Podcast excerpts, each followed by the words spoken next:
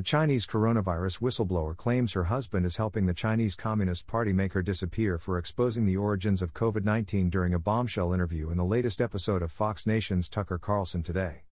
Virologist and medical doctor Li Meng Yan told Carlson that according to I 94 records, her husband has entered the United States with an HB 1 visa for two years and may be planning to harm her with the assistance of the CCP and some within the U.S.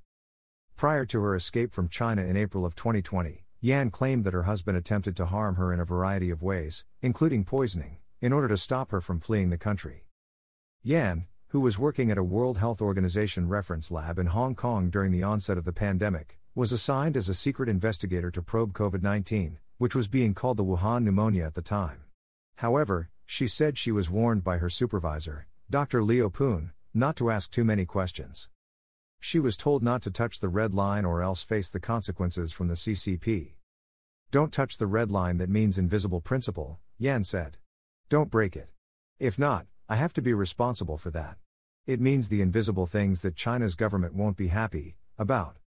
Utilizing her network of contacts, which included Chinese lab researchers, CDC involved military, and civilian locations, Yan soon noticed abnormal actions being taken by the CCP. So briefly, China's government knows those things happened in Wuhan. And it's definitely more than they announced, at least for the confirmed cases, Yan said. They hide one third of patients. And all the patients has, sick, to have the seafood market history before they get diagnosed, which is very abnormal, Yan added. And this time. I'm sorry, but you're saying that China would not diagnose COVID unless the person who was infected with COVID had been to the seafood market? Carlson asked. Exactly. Yan determined, in her opinion, that COVID 19 was a biologically engineered weapon that got out of control, designed by the Chinese military after they learned of its effectiveness during the first SARS outbreak.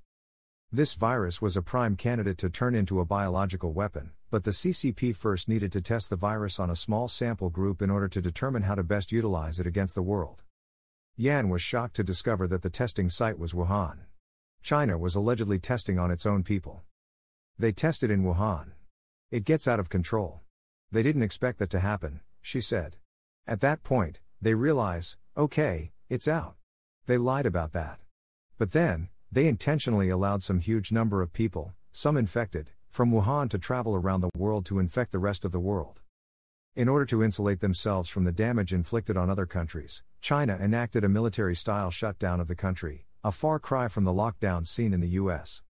The lockdown in China is totally different as happened in the US, Yan said. They just lock down you in your room and lock your room. And then you can be hungry, die at home, which happened in Wuhan at that time. Yan immediately gave her findings to Dr. Poon, who decided, alongside WHO team experts within her lab, to keep silent to avoid making the Chinese government unhappy.